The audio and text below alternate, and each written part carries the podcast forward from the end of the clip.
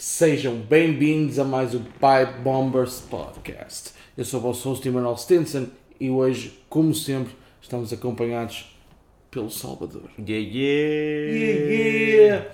Hoje, o assunto não é tão bonito, não é tão feliz, não é recaps, não vamos fazer recaps de um show semanal, não vamos fazer recaps de um pay-per-view, não.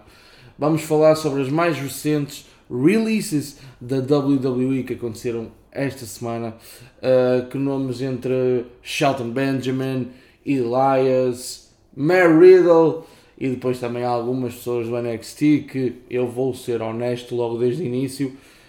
Eu e o Salvador nunca vimos muito dessas superstars, ou soon to be superstars. Eles participavam muito no programa, alguns deles participaram muito no programa Level Up, que, salvo erro, era à sexta-feira após o SmackDown na WWE Network. Mas não vamos perder mais tempo nesta introdução. Vamos falar sobre o assunto que nos traz aqui, o assunto que vos fez pesquisar Pipe Bombers One nas redes sociais e Pipe Bombers no Spotify. Vamos falar sobre as releases, vamos falar do wrestling.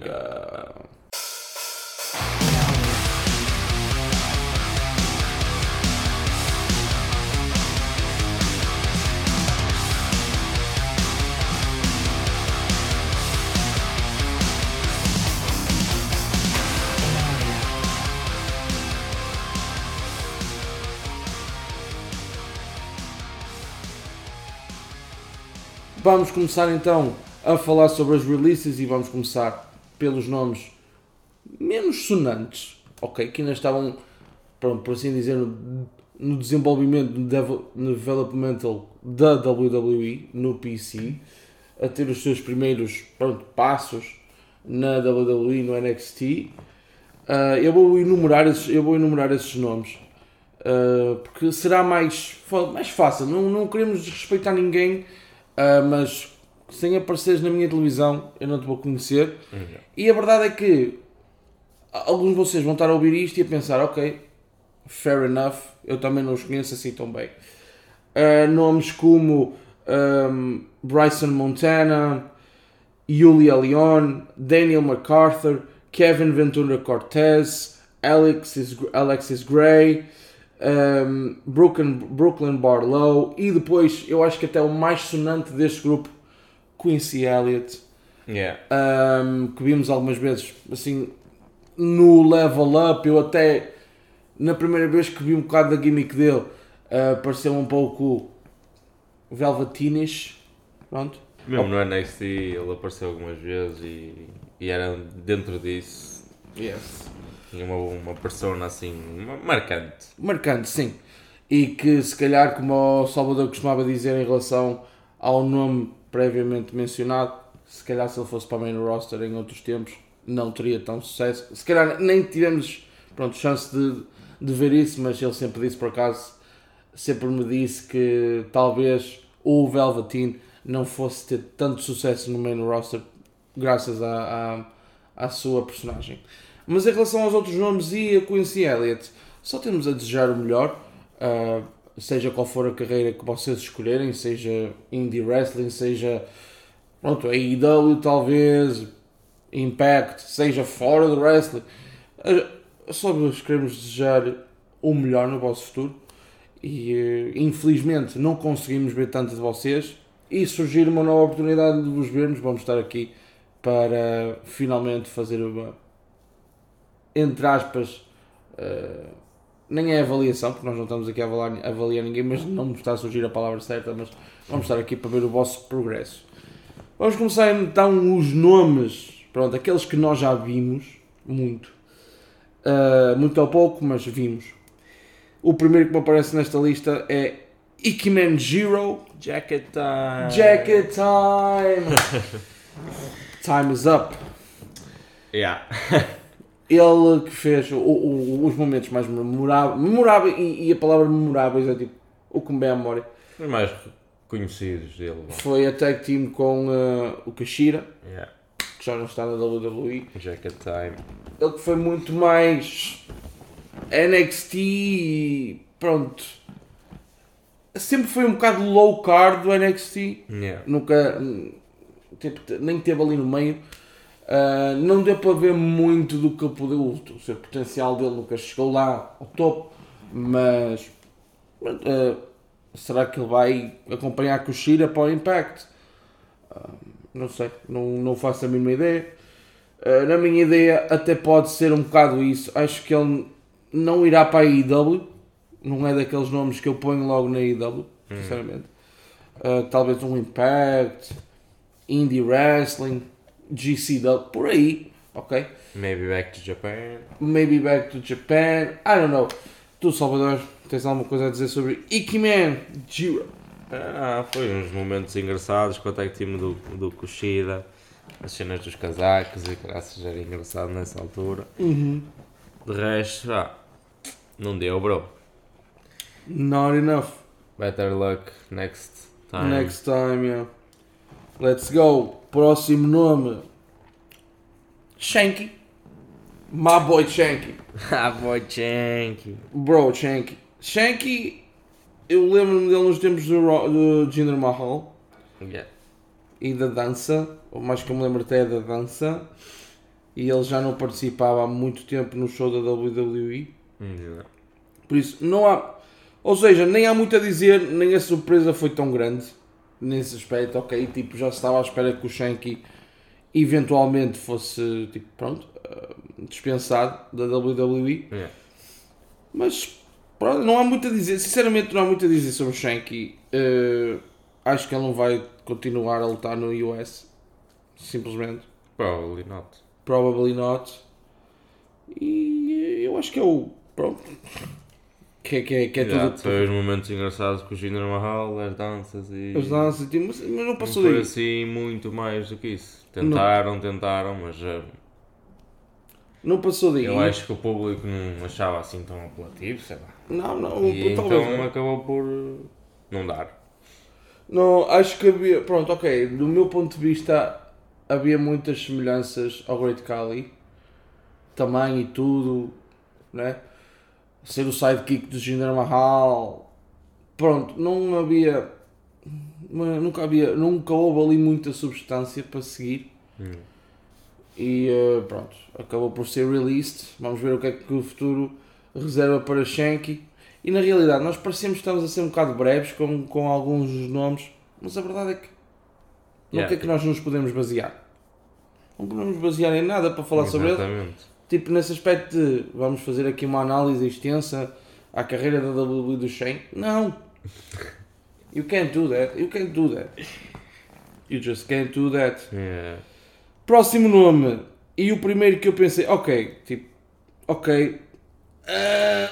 podia-se ter feito mais um bocadinho, mas também não é culpa da WWE nem culpa dele. Dabba-Kato. Commander Azeez. Não foi mal. A primeira vez que eu o vi foi em 2020, no Raw Underground. Ele aí matava toda a gente. Toda a gente. Dabba-Kato. Depois lembro-me dele ter uma mini feud com o Braun Strowman. Inclusive acho que foi um bocado no Raw Underground. E depois eles tiveram um combate. Depois... A passagem mais sonante do Dabba-Kato até foi como Commander Azeez a acompanhar o reinado de Apollo. Foi top. Era fixe, juntaram mesmo demais. Correu bem ele ser o Commander, o protetor de Apollo Crews na sua heel run, que foi uma das minhas preferidas. É mesmo engraçado pensar nos tempos do Covid, tipo da pandemia e tudo, porque aconteceu tanta coisa wild, mesmo random.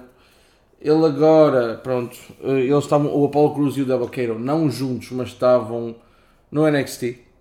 E já tinha havido turn do Dabba-Kato no Apollo Crews. Não vou dizer que me lembro da feud, não vou dizer que me lembro que é o feud, porque não sei. Por isso, acho que mesmo Dabba-Kato na WWE eu vou lembrar sempre como Commander Azeez, com o Apollo Crews no Thunderdome e também aquelas entrevistas no Talking Smack. Yeah. Por isso acho que foi... E já começamos aqui a subir um bocado, tipo, já houve conteúdo para ver no Dabba-Kato, já houve, ok, nós sentimos que, ok, o Dabba-Kato não resultou talvez porque houvessem muitos do Dabba-Kato, do género ou Mace, por exemplo, né? Giant, Braun Strowman, já, e o Dabba-Kato, pronto, eu acho que Dabba-Kato sozinho não era a gimmick ideal. Não dava. Acho que é um bom nome, não dava, mano. Dava, não dava. Dava, não dava. Sorry, guys. Dava, não dava. Acho que eu consigo ver até, tipo, num impactzinho. Puxado, mas impact. E tu, Salvador, alguma coisa a dizer sobre Dabba-Kato? É, o que estive a dizer, já disseste tudo. Foi, novamente... Obrigado pelos momentos, Commander Azeez. E Impact. Best of luck, bro, again. Impact, yes. Se calhar, Impact. Acho que era tipo ele... Impact. Yeah. Ok. Dana Brooke. Este foi o primeiro nome que me... Kinda, ok, what's going on? Porquê? Porque 10 anos na WWE. Yeah. A primeira vez que eu me lembro de a ver foi como sidekick da Charlotte Flair. Isto foi para aí 2015, 2016. Se tanto 2017. Depois, a Dana Brooke... Pronto, o que eu mais me lembro dela mesmo foi a run com o título 24/7. E depois também o R-Truth sempre à caça. Depois também que termina, Tezawa. Depois... O Reggie, foi mesmo engraçado esses momentos. Eu gostei muito dessa run da Dana Brooke. Depois o casamento duplo, casou-se com o Reggie e tudo mais. Depois foi anulado, depois o grande shenanigans, traições e tal. Foi mesmo engraçado, foi mesmo... É aquele comic relief. Yeah. Tive pena porque depois, quando o título do 24/7, tipo, terminou, né? Lembro-me perfeitamente da Nikki Cross ganhar o título e automaticamente deitá-lo ao lixo, e foi aí que tipo, terminou aquela run. Depois Dana Brooke foi para o NXT e eu achava mesmo que para o NXT, para pronto, dar reboot na personagem como deram, pronto, Mandy Rose não, agora não é um bom exemplo porque já não está na WWE, mas quando ela saiu do Main Roster e foi para o NXT, ela tornou-se das melhores campeãs femininas do NXT, a Mandy Rose. Com as Toxic Attraction e o grande reboot. E eu achava que a Dana Brooke iria um bocado nesse ponto. Iria um bocado tipo ter mais um reboot. Mas não sei. Fiquei surpreendido com ela sair e não sei o que é que... Lá está. Não é que eu não a consiga ver na AEW, maybe, mas tipo apostaria mais num Impact. Estamos a lançar muitas pessoas para o Impact, mas porque tipo encaixa melhor, na minha opinião. Também estamos a esquecer que ligado à AEW temos a ROH. E podemos considerar a ROH, com muitos nomes destes, podemos considerar, ok, para a ROH. Sim. Pode acontecer, porque eu acho que, por exemplo, isto só um ponto à parte, temos 2 campeões da ROH, temos 4 sets de campeões. Não, 5 com a campeã feminina, que eu neste momento não estou a lembrar quem é. E peço imensa desculpa, mas eu vou pesquisar aqui rápido. Mas o que é que eu queria dizer?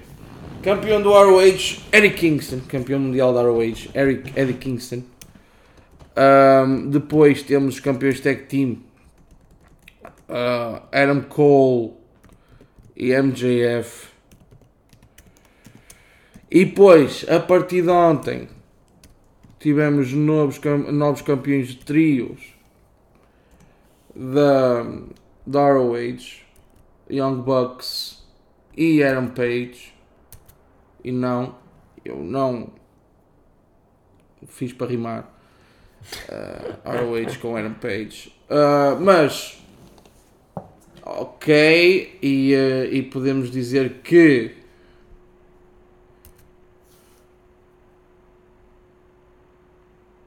Athena, of course. Yeah. Athena, of course.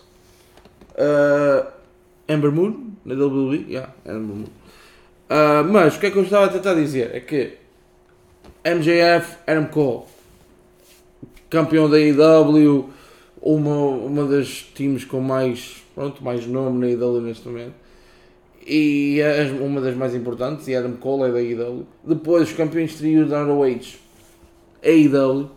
A campeã da ROH não é tanto a AEW, e pronto, já pertence um bocado a ROH mais do que a AEW. E o Eddie Kingston sempre foi um bocado mais ROH do que a AEW, por isso há aqui um bocado de reformular o roster da ROH, tipo, para não ser tanto a AEW.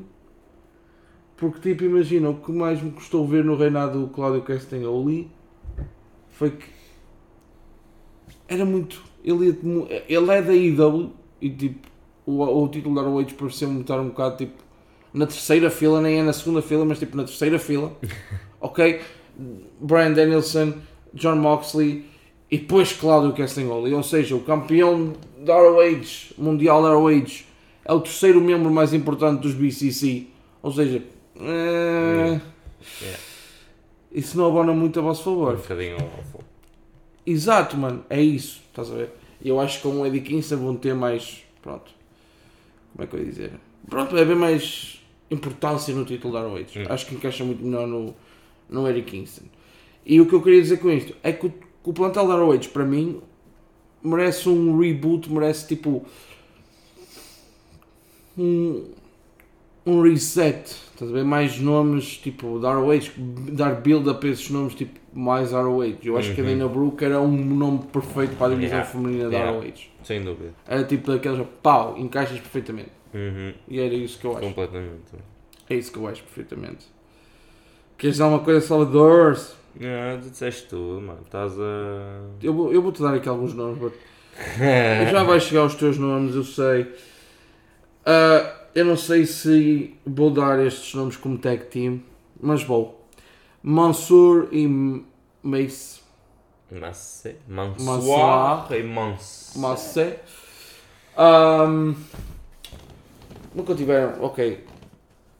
Nunca tiveram assim muita oportunidade. Exato. Os Maximum Male Models foi o momento mais sonante da carreira deles na WWE. O Mansoor, podes dizer, os combates na Arábia. Sim. O primeiro combate dele foi contra o Dolph Ziggler na Arábia Saudita, eu lembro disso. Depois também foi contra o Cesaro, e que ele, se não ganhou os dois, ganhou... Eu sei que contra o Dolph Ziggler ganhou, contra o Cesaro, not sure. Yeah. Mas, pronto, em relação a estes dois, não sei, eu acho que eles podiam ter sido muito melhores. Porque, ok, com o Max Dupree, os Maximum Male Models foram fixe. Com a Maxine, não gostei tanto, porque também perdeu um bocado o fire. Mas eu acho que eles tinham muito potencial para ser um bocado Breezango-ish, estás a ver? Tipo, diferentes, mas semelhantes. Pronto. Maybe. Mas será que é isso que eu vou querer neste momento? Lá está, tipo, vamos estar a fazer igual, já fizemos, vamos estar a... I don't know. Pois não vejo na opinião final das releases. Yeah. Tipo, é estranho, porque eu não via... Ok, não vou dizer como o Mansoor e o Mace iam ser campeões da WWE, tipo, campeões tag team ou assim, mas... weird. A ideia é dar cut para depois poder ter espaço para mais, ou para poder dar mais a alguém, whatever. Sim. Acho que até agora têm sido nomes que, tipo, Sim, até agora tem sido nomes assim para o filler, que tu não davas muito por eles. Exato. Sinceramente, é, pá, vamos ter que ser sinceros, a alguma altura eu não vou mentir ao pessoal, eu não sou mentiroso. Pode ser um bocado harsh. Yeah, pode ser um bocado tipo... Yeah, we don't give a... Não é nada we don't give a fuck, mas... Mano, é realidade. O que é que vou dar aqui a inventar como a AC foi 20 vezes campeão da WWE? Não. Não vimos tanto. Não deu para ver. Eu lembro-me mais dele como Dio Madden, como comentador. Yeah, por exemplo. Nos Retribution, detestei os Retribution. Yeah, os Retribution tinham potencial para ser uma cena fixe. Tão boa, mano. Tão boa, mas... mano. Ok? Não deu. E depois é um bocado assim, tipo, se tu és uma superstar, estás aí há bué de tempo, eles tentam contigo de uma maneira, tentam contigo de outra, tentam contigo de outra. A culpa até pode nem ser dele, eu não estou a dizer da pessoa, a maior parte das vezes, tipo, não vou dizer que a maior parte das vezes não é, ok, porque se não és apelativo, podes ter alguma coisa a ver com isso, obrigatoriamente não. Depois depende-se muito da crowd. Exato, mano. Se alinham na tua cena, alinham. Se não alinham, não alinham. Isso às vezes é um cliquezito, basta uma cena de qualquer para eles curtirem. Exatamente. E se não dá, não dá. Vou estar ali tipo. Yeah, vou estar um gajo. Vamos dar o exemplo. Eu vou dar. Backline, bué da tempo, sem fazer nada e a WWE ali a pagar para ele. Tipo, yeah, toma. Só os vans já é dinheiro. Acho que a WWE agora, possivelmente depois com este negócio. E eu vou já dizer aqui uma opinião muito forte sobre de Pipe Bombers. Pode ser possível que vai existir uma parte 2 de releases. Pode ser. Soon enough.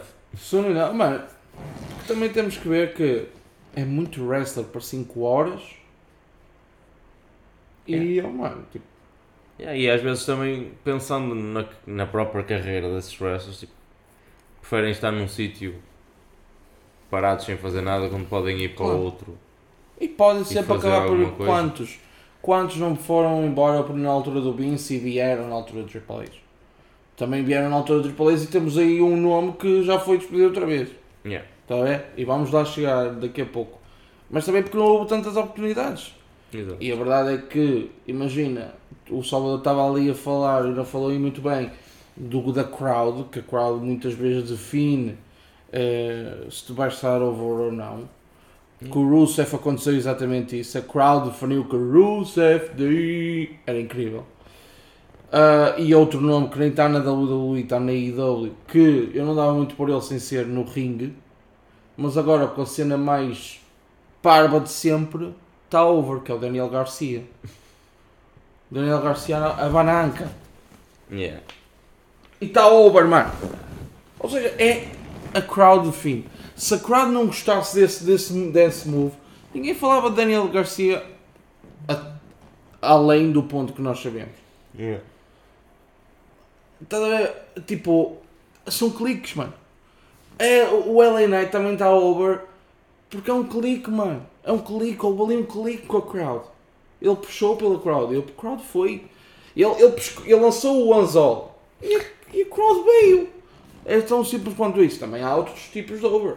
O Sami Zayn é outro tipo de over. Quando foi over, ele encaixou tão bem na história da Bloodline, deu tantas novas camadas à história da Bloodline, que ficou over, não é? Tipo, acontece. E eu acho que o Mace e o Mansoor não encontraram esse ponto ainda. Mas podem encontrar noutra companhia. O Matt Cardona saiu da WWE como o Zack Ryder. Ninguém dava nada por ele, era um veterano da WWE, mas nunca passou mais do que o mid-card. E agora é o Indie God. E não ontem, shout-out para o Wolf, que eu tive com o Hugo. E ele disse mesmo, ele falou exatamente do Matt Cardona, que é o Indie God, e é verdade. Mas ao mesmo tempo, por ser o Indie God, a AEW não foi buscar. Ele já esteve no Impact, e se calhar ainda faz parte do Impact, não tenho a certeza absoluta. Mas também é desses nomes que tipo, tu vais indo e vais vendo e tal. E se calhar o Matt Cardona um dia vai voltar à WWE. Mas tens que arriscar. Eu acho muito bem que o pessoal tipo, não pense que se release da WWE é o fim da carreira. Porque não é. O mundo do wrestling neste momento está como nunca foi nos últimos 20, 25 anos. Que é, desde que a WCW foi vendida à WWE, que só houve WWE. Depois havia o Impact e já ajudou imenso. Depois o Impact foi um bocado abaixo e tal, depois dos anos 2010, 2012, e principalmente quando o AJ Styles saiu em 2014 ou 2013, aí houve, acho que a TNA foi um bocado abaixo. Depois houve ali a altura do Broken Man Hardy, que foi a parte em que, após o AJ Styles sair, foi a parte em que eu estive mais interessado. E teve nomes, e teve muito nome sonante. Muito nome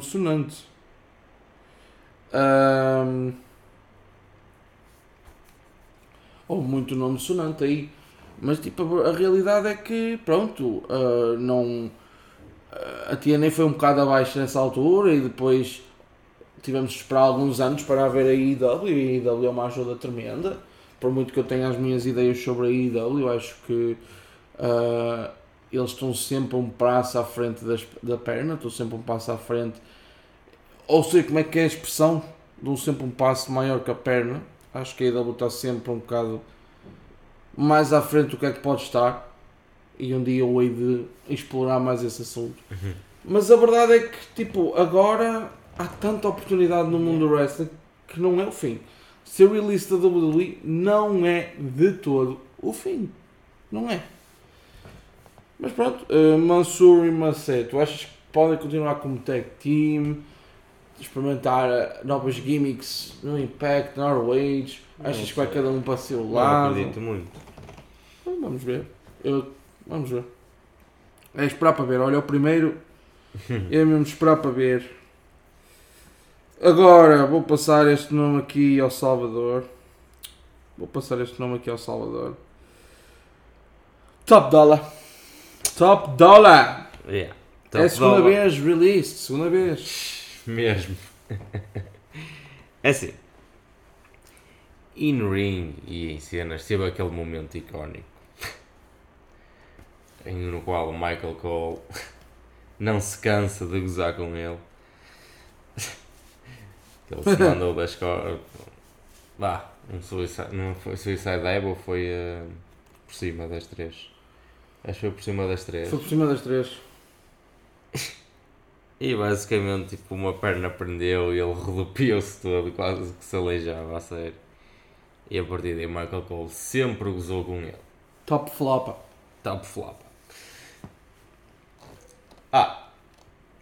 De resto, eu fiquei assim um bocado. Por causa do timing, ok. Porque ele andava a ter. Teve uma grande importância, pelo menos para mim, quando eu vi no vídeo de despedida do Bray Wyatt. Ele teve um momento importante nesse vídeo, acho que foi dos que falou se calhar um pouquinho mais e até diferente dos outros. Quer dizer que o Bray Wyatt o inspirou e coisas do género. Então o timing foi assim meio que... E acho que ele também publicou fotos com John Cena, depois de ele ter voltado. Também acho que sim. Ele estava numa fase da carreira em que tipo... Estava mais a viver o sonho, tirando a parte do Bray Wyatt, como é óbvio, mas a parte do The Rock, John Cena, as interações que ele estava a ter. Bah, foi o timing. Se não fosse este timing, se calhar tipo, não tinha tanto para dizer.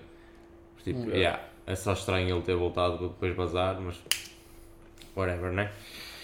Porque a cena é, imagina, eu os Hit Row sem o Strickland nunca. Exato. Nunca foi tipo. Eu achei estranho quando eles voltaram. Eu também. Tipo, não foi estranho, foi tipo, para quê? Porque tipo, imagina, a V-Fab podia safar tão bem sozinha no NXT, por exemplo. Yeah. Como é que é o outro? É o Ashanti. Não posso falar muito sobre ele. Porque o Top Dollar, pronto, ela é top flopa. Tipo, o Michael Cole tipo, pegou com ele e tal. Big Guy. Eu pensei que ele pudesse ser melhor, mas ele, na verdade, eu não gostava muito dele em ringue, não gostava muito da personagem dele. Por isso eu acho mesmo que ele, pronto, não sei, ele tem muita imagem de mais de apresentador do que outra coisa. Eu acho mesmo que este era dos primeiros nomes que eu digo. Tipo, havia muito mais a fazer como apresentador do wrestling. E eu não estou a dizer que não devas continuar a lutar, isto é a decisão de cada um. Mas sometimes the money is on the other side, bro. Yeah. Eu acho mesmo que neste caso, não querendo ser rude, acho mesmo que o Top Dollar tem tudo para ser um excelente social media influencer, um excelente host de um show que nem pode nem estar relacionado com o wrestling. É porque o Top Dollar é nome, tipo, não é nome de wrestler. Yeah. Tipo, eu nunca iria imaginar and the new United States Champion, por exemplo, Top Dollar. Never in the life. Never in the life. A gimmick teria de ser mudada. A gimmick teria de ser mudada. Eu até poderia ir na onda de Top Dollar, outro nome, outra gimmick, entre aspas, segurança, enforcer, da nova stable do Bobby Lashley. Iria acreditar, mas ao mesmo aspecto também iria acreditar nisso para o Dabba-Kato. Por isso, tipo, é muito relativo. Mas eu acho mesmo que o Top Dollar não iria sair muito dali na WWE. Ele começa a sua rap career. Please. Começa, continua. Top Dollar. Good name. Depois. Alia. Mais um nome da Arábia Saudita. Foi? Não foi, mano.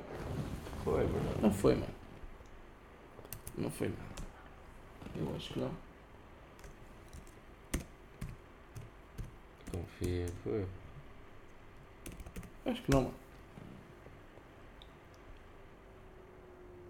Canadian wrestler.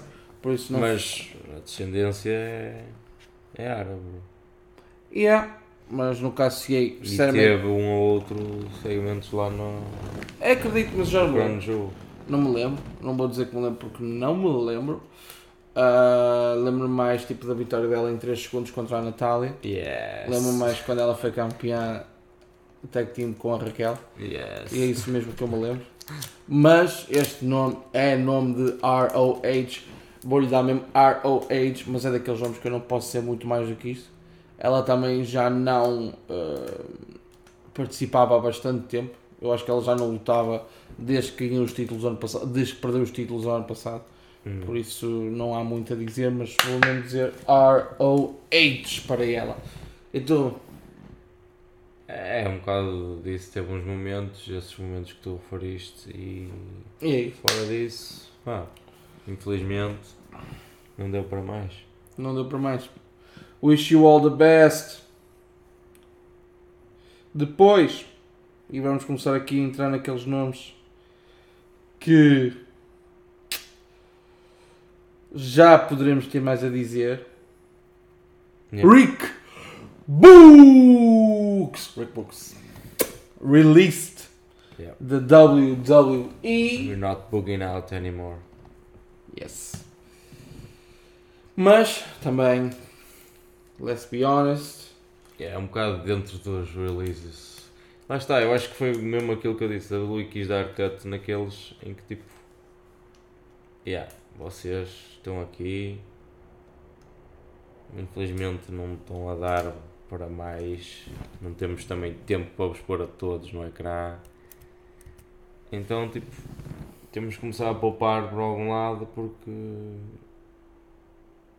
a vida não está fácil. Eu nem sei, mano. E porque se calhar é... Tipo, eu não estou a dizer que dinheiro não está tipo, nas conversas tipo de... isso vai estar sempre. Claro que se calhar não está assim, então tipo... temos mesmo que tirar pessoal porque estamos a ficar sem dinheiro. Não, nunca na vida. Porque um dos pontos que o pessoal falou, por acaso, foi que no dia em que começaram as releases, umas horas antes foi anunciado para um acordo de 5 anos do SmackDown com a USA Network. O SmackDown vai sair para o ano, vai sair da Fox, não vai continuar no Fox, e vai para a USA Network. 1.4 bilhões. Ou seja, não pode ser muito dinheiro. Pode ser muito tipo, vamos bater estes wrestlers para quê? No fundo é mesmo isso, tipo, há espaço para eles? Exato. Não. É como pensares, pronto, vou usar isto porque é o desporto se calhar mais pessoal, não quero dizer tem noção, mas tipo, acompanha. No futebol é a mesma coisa. Vocês quando vêm a vossa equipa ter jogadores lá que tipo, não fazem nada à boa da tempo, estão ali só a ganhar dinheiro e cenas assim. Não. Tipo, vocês querem... Tanto que de vez em quando, no fim de uma época, quando dizem emprestado ali, vendido, sai com o José, muita gente diz, finalmente, estes gajos estão aqui e não estão a fazer nada, portanto não é bom para o clube, onde estão, nem é bom para eles estarem num sítio sem fazer nada, podem sempre ir somewhere else. Claro, mano, é muito, e tu deste o exemplo perfeito, mano. O que é que quando há jogadores que são emprestados? Tu podes emprestar wrestlers? Não. O máximo que a WWE pode fazer com alguns wrestlers é dar-lhe uma nova oportunidade ao NXT. E pronto. Porque não há empréstimos. Ou seja, aqui neste aspecto é dar release. E se por acaso demonstrares que a WWE estava enganado a teu respeito, pessoalmente voltas, porque mostraste que és capaz disto e daquilo. Exato. Estás a ver? E às vezes é isso que é preciso. Às vezes, mano. Tipo, vais-te reinventar para o outro lado. Claro. E voltas. Claro, exatamente. Cody Rhodes é o maior exemplo disso. Cody Rhodes, bro. Cody Rhodes em 2016 fartou-se de Stardust, de gimmicks que não faziam sentido e disse, mal. He's out, Bullet Club leader, campeão da ROH, criou uma empresa, AEW, pôs a AEW no mapa, tornou-se o American Nightmare. E do nada, olha, voltei para a WWE para ser campeão. E agora é um main eventer. E já nem ninguém questiona o Cody Rhodes como main eventer. Porque ele reformulou-se. Há nomes que tu não... Há nomes que tu nunca mais vais ouvir falar na WWE porque simplesmente... não tem aquele fire. Por exemplo, um nome que eu acho que não vai voltar à WWE vai ser o Fandango. Nada contra o Fandango, mas... Why? Estás a ver? Percebes muito porque é que alguns nomes regressam. Mas há outros que... O Claudio. Mas o Claudio... o Claudio já é diferente, mas se eu voltar à WWE é para fazer exatamente a mesma coisa que estava a fazer antes. É para ser o Cesaro que estava a fazer antes. Estás a ver? Ele não está a revolucionar a AEW. É daqueles nomes que tu gostas de ver na AEW porque encaixa naquela cena. E agora a feud com o Eddie Kingston foi muito boa, mas não sai muito daquilo. Exato. Nunca vamos ter um main event de um pay-per-view da AEW, Claudio Castagnoli contra Kenny Omega pelo título da AEW, por exemplo. Não teremos isso. Olha que... mano, não me acredito, mas se tivermos, curos-se tu para o Cláudio. Mas não iremos ter. Por exemplo, o Jack Hager. Como na vida alguma vez o Jack Hager ia voltar da WWE? Não volta.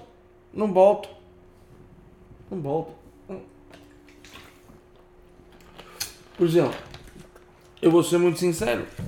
Há um nome que eu não punha de volta na WWE por muito bom wrestler que ele seja. Que é o Buddy Murphy. Nunca na vida ponho o Buddy Murphy outra vez na WWE. Porque, e vou dizer isto, não quero dizer que os House of Black não são bons. Eu gosto dos House of Black, mas vamos ser sinceros.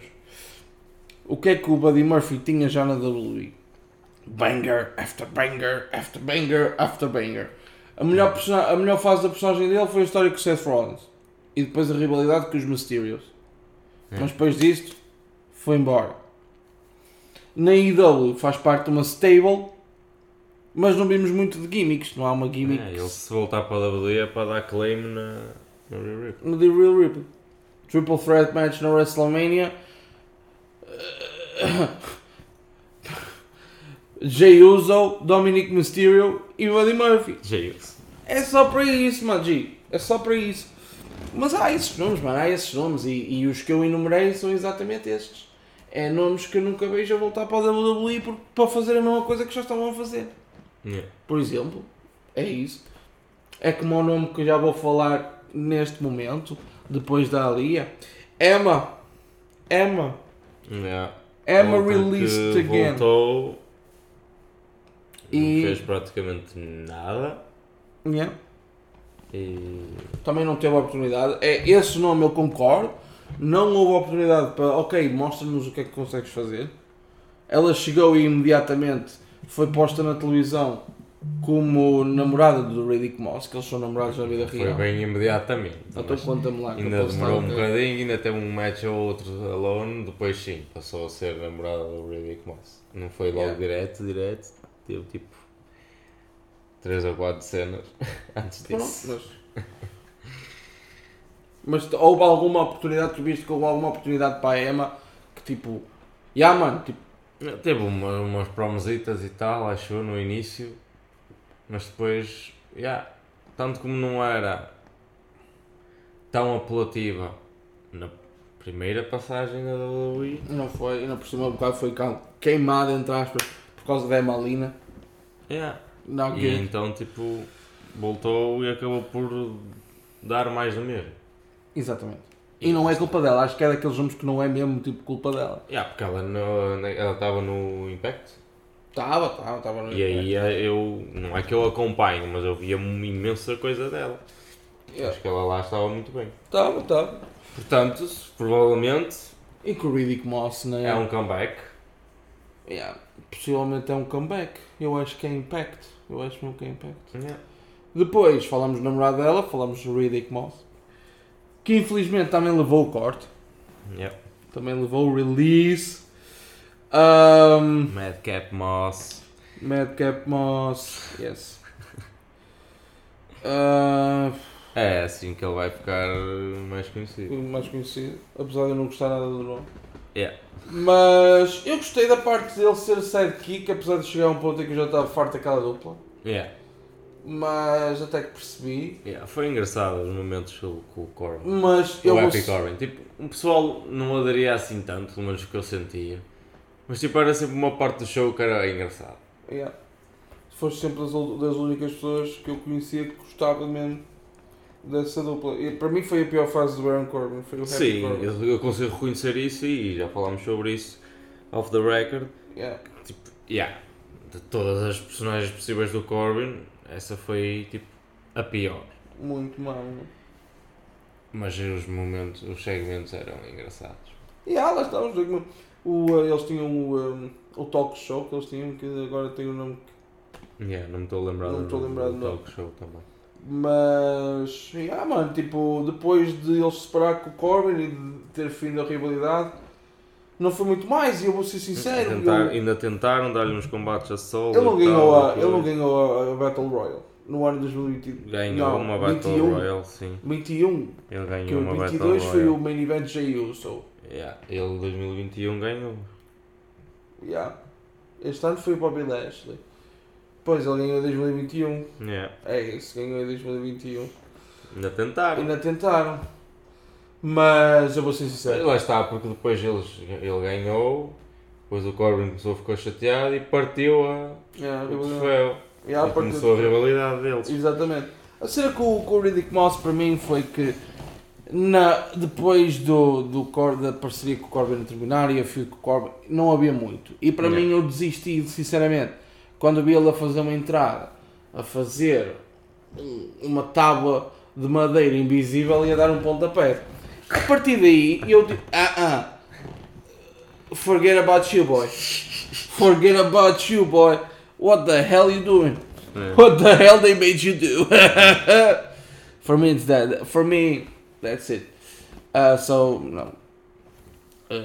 Riddick Moss, eu acho mesmo que o Riddick Moss e a Emma vão mesmo para o Impact. Eu acho que é mesmo o próximo passo do Riddick Moss e da Emma. E tu, Salvador? Eu acho que sim, como já tinha dito, acho que vai mesmo ser Return e debut para o... vai mesmo ser por aí. Chegou aquela fase em que vamos começar com nomes. Vamos começar com nomes mais sonantes. Começamos então aqui com my boy, my singer, my Ezekiel baby, Elias. Wants to walk with Elias. So, Elias walked out of WWE, yeah? Let's be honest. Nada que eu não estivesse à espera. Para mim, houve um momento muito definitivo nessa situação que foi. O Ezekiel foi top. A história do Ezekiel, cortar a barba, deixar as calças, ter um aspecto mais de wrestler, a feud com o Kevin Owens, by God, it was entertaining. Mas, depois disso, voltar ao Elias... Foi um bocado tipo, imagina, foi um bocado de cortar logo a personagem. Porque voltar o Elias já não encaixava ali. Com aquela gimmick. Estou a ver, tipo, com a mesma gimmick que tinha antes de ir embora, antes de... Eu não sei se foi por lesão que ele tipo, teve fora e depois voltou como o Ezekiel. Acho que foi lesão. Exatamente. Voltar como o Ezekiel não foi o erro. Para mim não foi o erro. Eu nunca vou apontar o erro a voltar como o Ezekiel. Porque o Ezekiel foi entertaining. O Ezekiel teve main events. Eu lembro, ele teve um combate. Get freak with the Zeke. Estava top, mano. E a fio do Kevin Owens. O Lie Detector. Depois os Alpha... Os American... Não. Eu tenho os Alpha Academy a envolverem-se e tudo. Ele teve combates main event. Fez tag team com Randy Orton e Cody Rhodes. Eu lembro perfeitamente. Não foi, o problema não foi o Ezekiel, o problema foi voltar àquele Elias. Estão a ver? Ou ele tinha voltado logo como Elias. E até... Agora tipo, Ezekiel, depois Elias outra vez, apesar que eu, mega fan do Elias, adorava as cenas das músicas, a entrada dele, está já no ringue. O Elias até... O Elias era over, estava over. E estava over. Depois de um Ezekiel é que não ficou tão over. Eu acho que ele perdeu muito fire. Eu acho que ele foi daqueles que a gimmick dele perdeu muito com a pandemia. Porque a gimmick dele precisa do mundo, do público ao vivo. Precisa do concerto, precisa dele aparecer do escuro. Precisa de... E já sabes... Who wants to walk with Elias? Ele precisava muito disso. Eu acho que a pandemia... Eu lembro-me que ele teve a feud na primeira WrestleMania de 2020, a primeira WrestleMania da pandemia, teve uma feud, ele lutou com o Baron Corbin, mas aí foi mesmo o fim do Elias, porque viu-se mesmo que a personagem já não era mesmo sem o público. Quando voltou como o Ezekiel, e novamente vos digo, o problema não foi voltar com o Ezekiel, foi que quando ele voltou como o Elias, under Triple H Creative, já não havia aquela conexão, já não havia a mesma coisa. Portanto, eu acho que quando no draft ele foi free agent e imediatamente não apareceu no NXT, eu pensei, ok, há aqui alguma coisa de mal. E por acaso, antes dos dias da release, comecei a ler reports que talvez o contrato dele tivesse acabado. Eu não sei se o contrato acabou, simplesmente foi mesmo release, mas pronto, o que eu estava à espera aconteceu, foi mesmo não haver mais para o Elias. Mas agora a pergunta engraçada é... AEW?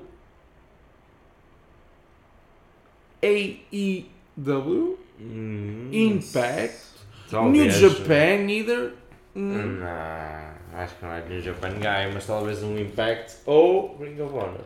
AEW mesmo, eu acho que, pelo menos para já, não. Acho que o próximo passo seria um Impact ou Ring of Honor. Faltou uma coisa ao Elias. Um título. Um reinado que fosse. Intercontinental. Acho que o Intercontinental encaixava top nele. Na altura. Listen to... Walk with your Intercontinental Champion. Walk with Elias. Mano, faltou. Faltou um reinado. E tinha que ser Intercontinental. Tinha que ser Intercontinental. Naquela altura, lembras daquela 2017, 2018 vibes? Porque se tu pensares, pelo menos que eu me esteja... Opa, assim nestes últimos tempos e últimos campeões, de alguns campeões, o Intercontinental Title é aquele que tem sempre vibes tipo diferentes. Uhum. Eu entendo. Estás a entender o que eu estou a querer dizer? Eu entendo o que estás a dizer. É tipo, há sempre ali alguma cena tipo mais para ali, mais para o outro lado, mais tal. Cenas bué diferentes que ao mesmo tempo acabam por ser tipo semelhantes. Eu não sei se vai de encontro ao que tu estás a tentar dizer, mas imagina, o título Intercontinental sempre soou diferente porque ou tinhas campeões mesmo únicos por causa da personagem, da Mace. Yeah. Dolph Ziggler. Mas imagina, pensa logo nesses dois exemplos. O da Miz e o Dolph Ziggler são personagens bem diferenciadas, isso aqui. Melhor fio do mundo. Mas ao mesmo tempo encaixavam-se encaixavam e eram tipo tão diferentes, acabam por ser semelhantes em várias coisas. Workhorse title, Seth Rollins campeão, banger after banger. Yeah. Agora o Walter, que me esteja a lembrar, o campeão, se calhar, que foi mais contra a natura a cena do Intercontinental Title foi o Roman Reigns. Eu também ponho aí Bobby Lashley. Um bocado. Yeah. Bobby Lashley também, para mim. Yeah. Total. Yeah. Pois, lá está. Bobby Lashley. Porque depois imagina, por muito que não foram reinados muito bons, Shinsuke Nakamura encaixava um bocado, porque era bangers after bangers e era diferente. E a personagem dele é diferente das outras. Mas isso é verdade, o título Intercontinental sempre teve vibes mais de tipo bangers ou de personagens tipo out of the box. Yeah. E podemos recuar ainda mais, podemos recuar a Kofi Kingston, campeão Intercontinental. Uhum. Podemos recuar para RVD, campeão Intercontinental. Uhum. Jeff Hardy, campeão Intercontinental. Christian, campeão Intercontinental. Edge. Sempre houve esse tipo, era uma coisa diferente. Yeah. Era algo diferente. Cody Rhodes, ele mudou os títulos. Sami Zayn, campeão do Intercontinental, também foi muito fixe. Uhum. Kevin Owens, mais ou menos. O Zack Ryder, o momento do Zack Ryder ganhar o título na WrestleMania e depois no dia a seguir perdê-lo para o The Miz, em que foi para mim o título Intercontinental no The Miz. Apesar de que o meu preferido sempre é o Razor Ramon, mas The Miz elevou o título de 2016 para cá de uma forma incrível. Yeah. E depois quando perdeu, quando ele saiu da picture, porque ele teve, se tu fores contar, ele teve para aí um ano e meio na title picture do Intercontinental. Ele até chegou à prom com o Daniel Bryan, para a feud com o Dean Ambrose, para acabar com os Mr. Raj e a perder o título para o Roman Reigns. Yeah. O Roman Reigns só ganhou o título, e eu concordo contigo, o Roman Reigns só ganhou o título no Continental alguma vez porque era para ser Grand Slam. Yeah. E porque na altura, infelizmente, o Brock Lesnar não aparecia no Rock com o título do Universal, ou seja, tinha que haver um título e o título estava no main guy. Yeah. Por isso. Mas também perdeu muito rápido, acho que o The Miz perdeu o título porque ele gravou um filme. E depois quando o The Miz voltou, ganhou logo o título com a ajuda da Mr. Raj e até a ajuda do Braun Strowman na altura e tudo mais. Por isso, opá. Mas, em relação ao Elias, desviámos-nos um bocadinho assim, um bocado do tópico, mas Dolph Ziggler, Elias, that's major, bro. Vamos ver. Para mim, eu concordo com o Salvador, ou é ROH ou Impact. Não o vejo para já na AEW. Yeah. Mas vamos ver, lá está, é esperar para ver. Outro nome, o nome que começou este dia e meio de releases, Mustafa Ali, que para mim foi um bocado, um momento um bocado estranho, até já comentei com o Salvador, que foi... O primeiro tweet que eu vi foi assim nada, tipo, o Mustafa Ali anunciar que ele já não estava com a WWE. E o que me surpreendeu aí foi que quando nós ouvimos falar de releases a primeira vez, é quando o Sean Ross Sapp começa a pôr o nome do wrestler has been released from WWE. Não foi o Sean Ross Sapp, foi o próprio Mustafa Ali. E tanto que eu até coloquei nas histórias da Pipombers no Instagram, não se esqueçam de seguir Pipombers One, eu pus Ali já não é lutador da WWE, o que é que vocês acham desta release, o que é que vocês acham desta notícia, Mas depois começaram a haver mais releases, ou seja, ele começou... E porque é que me surpreendeu tanto? Primeiro ele estava no card para o No Mercy, no próximo fim de semana, e ia lutar contra o Dominic Mysterio pelo título de North America. Isso é bué estranho. Bué estranho, tipo, podiam pelo menos tipo, deixá-lo terminar a história, perder, punha o Dominic over e saía do NXT. E da WWE. Sinceramente, eu acho que não há muito a dizer sobre a carreira de Mustafa Ali. Os highlights dele foram na... no 205 Live, bangers com toda a gente, e campeão do 205 Live. O in-ring era espetacular. O in-ring é espetacular. Every fucking time, bro. Depois, ele como líder dos Retribution, foi um tiro ao lado. Eu entendo, tipo, a tentativa, não vou dizer que não entendo a tentativa, mas foi um bocado tiro ao lado. Foi tipo... Se começares a pensar, ele já tinha imensos hints que já estava, tipo, cansado ali. Ele já há uns tempos para cá, a gimmick dele...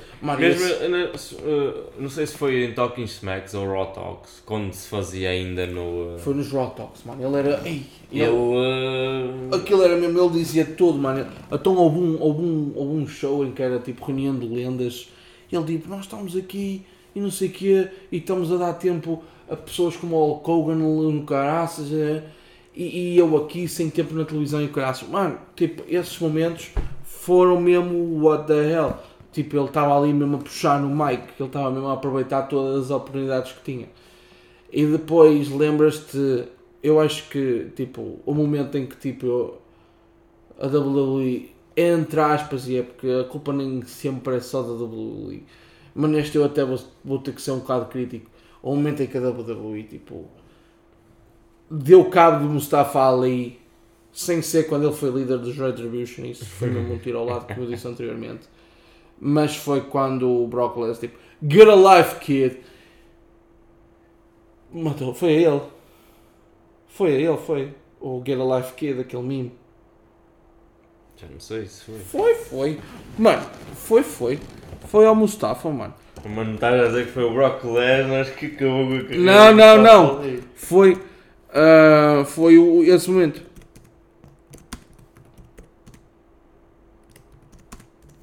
Foi. Yeah. Foi. Yeah, ok. Get a life, kid. Eu aí, tipo, para mim acabou.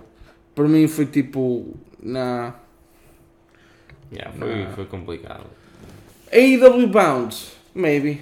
Para ter aqueles bangers. Por isso acho mesmo que ele pode ir para a AEW. Sim, sem dúvida. Acho que ele pode ir para a AEW. Daqueles primeiros nomes que eu digo, ok, AEW, yes. Yeah, totalmente. Yes. Segundo... Já estamos a terminar mesmo. Já estamos mesmo tipo nos últimos nomes. Aliás, nós já estamos nos últimos três. E para mim são os mais sonantes. Vamos começar aqui com... Shelton Benjamin, the Gold Standard! Eu fiquei triste. Foi o primeiro nome em que eu tipo... não me choca porque ele não estava a fazer quase nada na WWE. Mas tipo, ele podia ser creative, a não ser que ele ainda tenha ambições de continuar a lutar e fazer... Ou queira fazer outra coisa da vida. Mas acho que ele podia ajudar imenso, por exemplo, no creative. Ele é que não quer virar já produtor nem creative, mas ele poderia... Poderia imenso, tipo... Virar manager, whatever. De campeões intercontinentais, we forgot about our boy Shelton. Mas tipo, imagina... Eu não estava à espera. Quando tu és um veterano e já estás a lutar no main event... No show main event, não no main event do Raw, no SmackDown, no show main event... pronto. Já não consegues dar mais. Eu lembro-me de duas runs dele, neste regresso à WWE. Primeiro a Tag Team com o Chad Gable, que eu achei mesmo que eles deviam ter tido os títulos de Tag Team de SmackDown quando ele lutou. E depois, obviamente, Hurt Business. Aí foi os melhores tempos dele, depois do comeback. Depois do comeback, foi mesmo. Shelton Benjamin no Hurt Business, incrível, absolutamente incrível. Os Hurt Business foram aquela stable que eu tenho muita pena não terem regressado, nem terem aquele final próprio, aquele final tipo digno. e agora já não vamos ter, pelo menos nos próximos anos. Bueno. Vamos ver, eu fiquei surpreendido também que o Cedric não foi released para já. Porque, imaginem, é possível... Esse é uma das grandes... Um dos grandes nomes que me faz... Que me fez há pouco dizer... Ainda pode vir a haver uma parte 2 release. Yeah, eu acho que nós vamos fazer mais um podcast destes. Possivelmente, eu acho que tipo, normalmente ainda vão... Em condições normais, ainda sairá mais gente. Eu também acho que sim. Nas próximas semanas. Yeah, e nós possivelmente vamos ter que fazer uma release parte 2. Eu acho que este é o tipo aí, desde que o Capai Bombers existe, já é para aí tipo o terceiro ou quarto releases podcast. Yeah.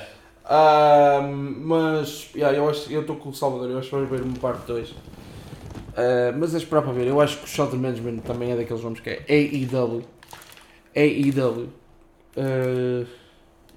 Falou-se que BCC na AEW, ok, maybe.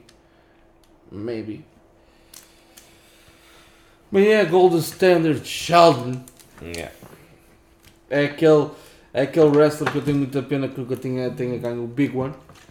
Nunca ganhou o título da WWE nem o título mundial, tenho pena. Porque ele merecia, principalmente na primeira run. Tá. Mas vamos ver, eu acho que ele vai para a AEW, acho mesmo que ele vai para a AEW. Maybe. Depois, our boy, our Shawn Michaels regen, Dolph Ziggler.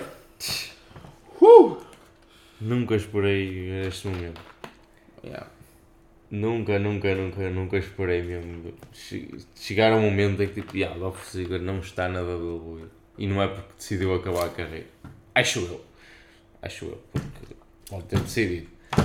Eu por acaso sou aquela pessoa que pensa mesmo que ok, ele pode ter uns combatezinhos na AEW, mas não vai se continuar a lutar, ele vai para aí. Ou é tag team o irmão, ou vai ter combatezões incríveis na AEW. Ele vai ter combates incríveis na AEW. Agora, vai depender muito se ele vai querer continuar a carreira da wrestler, pelo menos a tempo inteiro. Eu acho que não. Eu acho que ele vai muito virar-se para a comédia, que é o que ele gosta, que é o que ele gosta de fazer. E ele já admitiu, ele não gosta de wrestling. Yeah. Ele lutou wrestling universitário. Que era bom no que fazia. Chegou e ficou na WWE durante 15 a 16 anos. Que ele gosta. Ou mais anos, aliás. Sempre foi a comédia. Exatamente. Ou seja, eu acho mesmo que ele vai lutar na AEW. Põe as minhas fichas todas nisso. Yeah, principalmente muito por causa do irmão, lá está. Muito do irmão e muito do... Mano, há muito dream match ali. Kenny Omega, por exemplo. Eu nem quero pensar. Eu só quero que aconteça já o mais rápido possível. Yeah, só vais ter que esperar pelo menos 90 dias. Mas, por aí, tipo, Dolph Ziggler, não acho que vamos. Pode não ser... Não, é toda a gente tem 90 days. É aqueles 90 dias de non-compete clause que todos têm. Será? Não, já, o Sean Rossap já confirmou que, como habitual, todos os wrestlers têm 90 days non-compete clause, mas isso é tão... a menos os do NXT, em vez de 90 têm 30. E foi na altura, não sei se te recordas, o Adam Cole saiu da WWE e depois logo foi para a AEW passado pouco tempo. Porquê? Porque ele ainda tinha contrato de NXT. Ou seja, ao teres contrato de NXT, em vez de teres 90 dias non-compete, tens 30 dias non-compete. Mas tudo o que tu viste no main roster... Mas pode aparecer? Não, ele não pode aparecer lá nenhum. Não pode ser... Non-compete. Pode aparecer, mas não pode aparecer na AEW. Ele não pode aparecer na AEW. Nem no Impact, eles têm que... Pode aparecer num indie show qualquer. Isso é tão... mas eu entendo, mano. Imagina, o LA Knight se não renovasse agora. E esse... Por acaso eu não sei se renova, se ao contrato terminar é diferente. Mas quando és release tens estes 90 dias. Mano, era logo a AEW aproveitar aqueles 90 dias, tipo, aí, grande cena, pá, podes. Estás a ver? Tipo, era aproveitar, tipo, que não havia aqueles 90 dias e aproveitavas toda a coisa que ele tinha... Mas acho que total 90 dias. Se fosse os 30 para toda a gente, Ok, mas 90 dias são 3 meses. Mano. 3 meses em que tu, tipo, estás a atrasar a tua carreira. Sim, é verdade. 3 meses é imenso, é a minha opinião. Sim, não é, é que são 3 meses que tu... Não fazes nada. Não fazes nada em termos tipo wrestler, estás a ver? Yeah. É lixado. Mas já. Yeah. Nós vamos dizer o Dolph Ziggler, precisamos de mais meia hora de podcast para falar do Dolph. Para fazer jus aos Dolph Ziggler, precisávamos de mais meia hora de podcast, no mínimo. No mínimo, mano. No mínimo. Completamente. Mas não sei, mas... You can give, and you can give, and you can give, and you can give... Ah, incrível. Dolph is Dolph. Das melhores promos do mundo. Dolph is Dolph, bro. Dolph is Dolph. Pá, não sei. É muito estranho. Muito... Não é muito estranho, não é... Tipo, não é uma coisa que nós dizemos, tipo... Yeah. Nunca iria acontecer porque ele é... Mas é tipo uma cena que nós não imaginávamos a acontecer depois de tanto tempo. É, exatamente. Foi surpreendente nesse aspecto. Foi surpreendente nesse aspecto. Tu tens de ser assim. Então, tipo... É dos nomes que eu peço, por favor, a AEW para buscar. Yeah. Mas não vai ser full time. Eu acho mesmo que não vai ser full time. Ele vai para a AEW, sem sombra de dúvidas, mas não vai ser full time. Pode ter uma run assim larga, dependendo muito de como correr, porque eu acho mesmo que vai ter que acontecer uma tag team com o irmão. Não. Nemeth Brothers.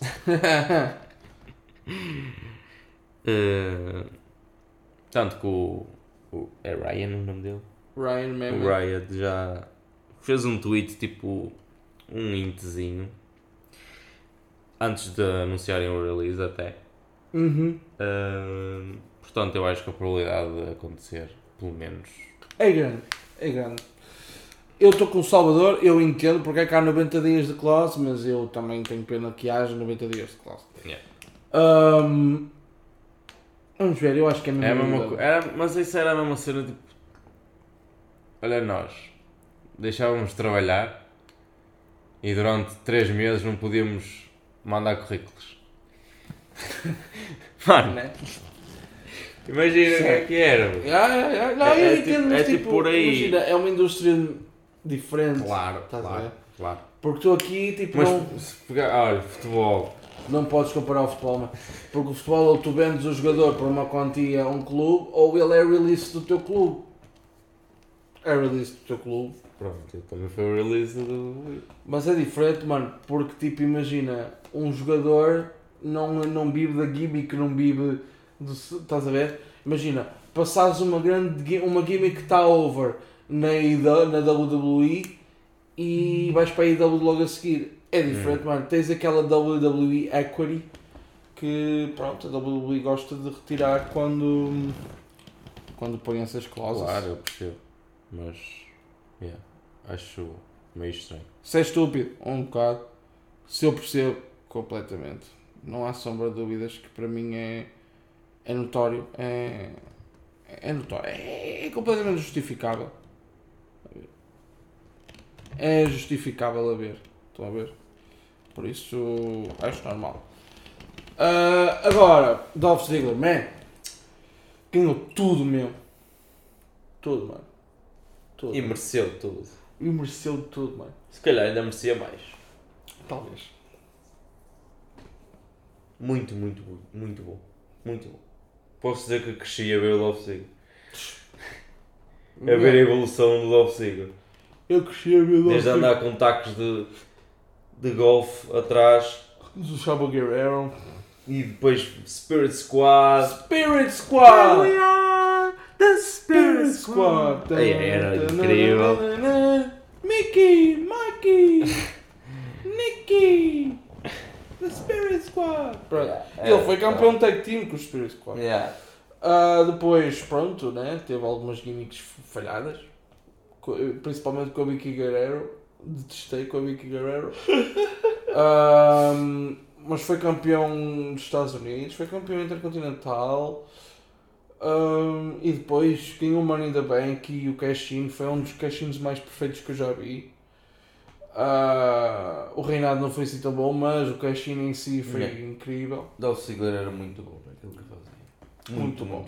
Dos melhores. It should have been me, a gimmick do It should have been me. Yeah. It should have been me, it should have been you, it should have been me, yeah, it should have been you, like 80 years ago, but it wasn't. Não, bro, essa é a promo do Kevin Owens. O Dolph Ziggler, tipo, metia mesmo sentimento nas provas. Total, mano, total. E tive muita pena quando, e isto, mano, imagina, houve muitos momentos maus do Dolph Ziggler, e não por culpa dele, mas, oh, mano, um dos meus momentos piores para o Dolph Ziggler foi tipo quando ele ganhou o título dos Estados Unidos em 2017. No primeiro SmackDown ele, após ter ganho os títulos, dá relinquish e vai embora. Depois volta como número 30 no Royal Rumble, é logo eliminado. Yeah.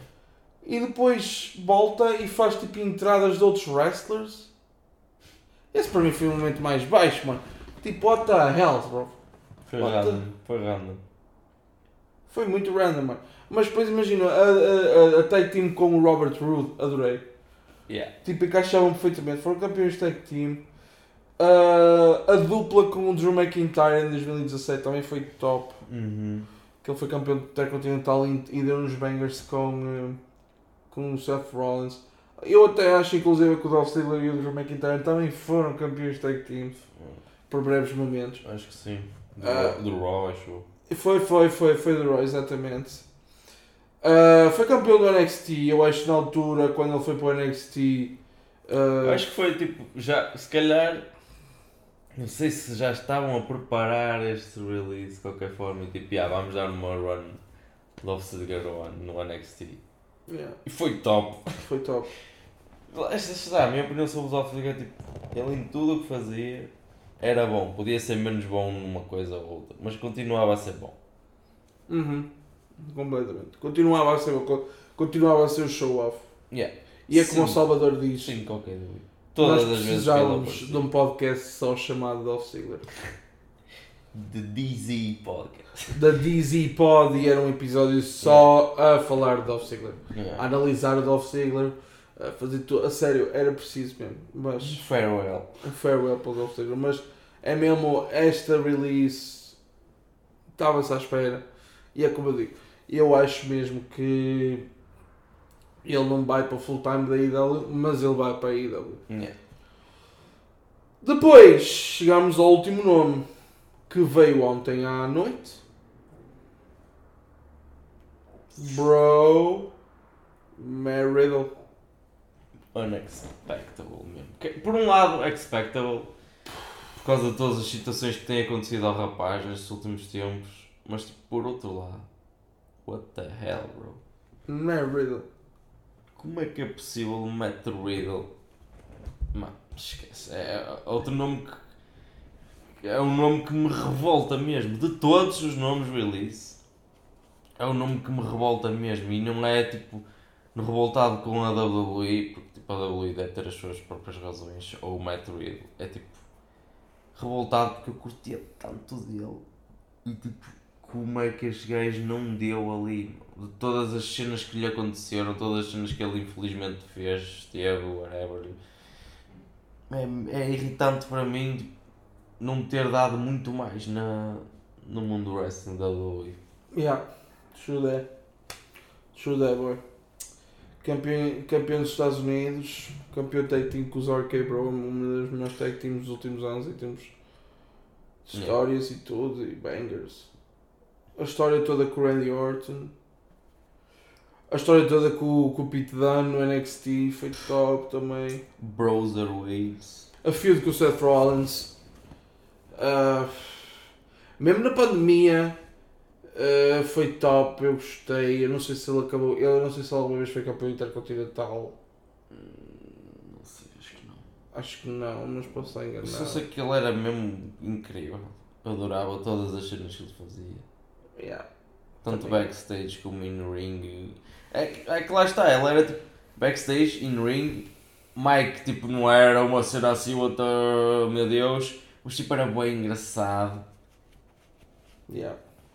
Faltou um bocadinho de heel run para ele, se calhar. Sim.